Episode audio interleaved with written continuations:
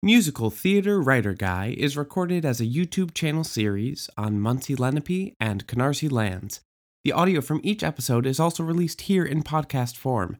To watch or to learn more, please find us on YouTube or through my website at michaelradi.com. That's M I C H A E L R A D I.com. Enjoy the show. Well, of course, everyone knows that it's one composer, one lyricist, and one librettist, right? Wrong. Although that is a legitimate and sometimes still common way to collaborate in musical theater, but that's because there is no real way that it is generally done. Collaboration can be and look like so many different things, and there are zero hard and fast rules here. The most important thing is that you and your collaborators are on the same page when it comes to project, goals, writing styles, and collaboration. Anything else can be fixed or altered or come to some agreement on through experimentation and communication. Here are the three very general types of collaboration. Single element, where each collaborator is working on and ultimately responsible for one element of the collaboration. And I am using the term element here more broadly than just book, music, and lyrics. This can look like composer, lyricist, librettist, or songwriter, scriptwriter, or it can look like music, words person. And these are just a few examples. The elements here where each person is writing are separated out, although they will clearly cross over in some way and talk to one another. That's what the collaboration is for. I think we're all pretty familiar with the separated out composer, lyricist, librettist idea, but what are some examples of the others? Well, Stephen Sondheim most famously wrote as a composer lyricist with a librettist, someone like James Lapine or John Weidman.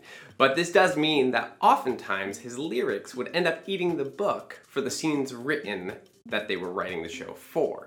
So, it still becomes a collaboration even though Sondheim was the songwriter here, not the librettist. With the Legend of Sleepy Hollow adaptation that I've been writing with my collaborator Sean Havrilla, he is the composer, I am the words person. However, we have agreed that we have input on each other's work, and it's worked out well so far. And for a weird one, with the one man show Wonderful, an evening with George Gershwin that I wrote, my collaborators were deceased. They were the songwriters, and I was writing the book.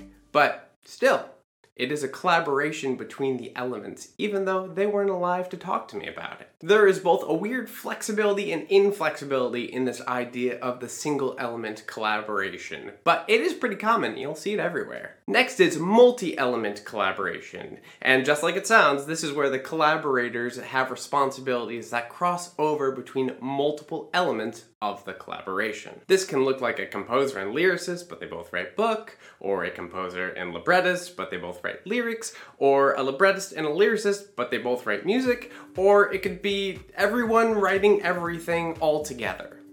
Some friends of mine from the BMI program are writing a comedy horror musical together, and each of them is credited with a different part of the collaboration, but they've agreed to all work on everything all together, and it's really, really cool to watch the product is awesome. There are so many wonderful ideas in the room. With the musical comedy I've been working on about the world of competitive baton twirling, based on my family's history with the sport, I am the composer and I'm writing the majority of the lyrics on that one, but my, my uh, collaborator Jackie and I are both writing the book, and she's contributing to the lyrics a little bit as well. So who knows? That may develop even further as we go along the process. And sometimes people are credited in one way, but behind the scenes it was actually done a different way. Sometimes the composer that is credited is not the only person who wrote music for that show. Other people were involved as well, but they may be credited as something like a music supervisor instead of composer. There are so many different ways to do the multi-element collaboration. The biggest difference between these two is just the idea of where the responsibilities lie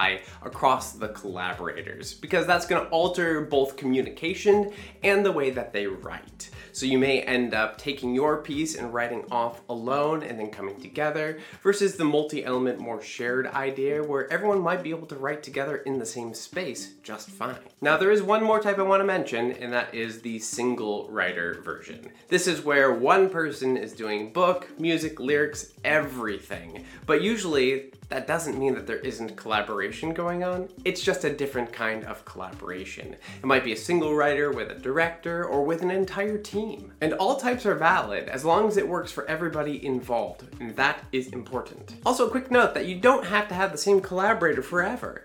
Actually, I have different collaborations on every single project that I'm working on or have worked on. But if you're still not sure what it means to collaborate and need some practical experience, you can watch this video next here and learn about a hands-on way that you can learn these skills with me. Otherwise, Thank you all for being here with me today, and I'll see you again soon.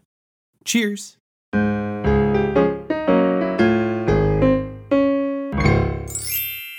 Thank you for listening to Musical Theater Writer Guy, available wherever you get your podcasts.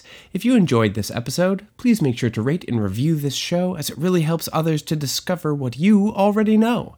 And please do share this show far and wide so we may all become an even closer musical theater community.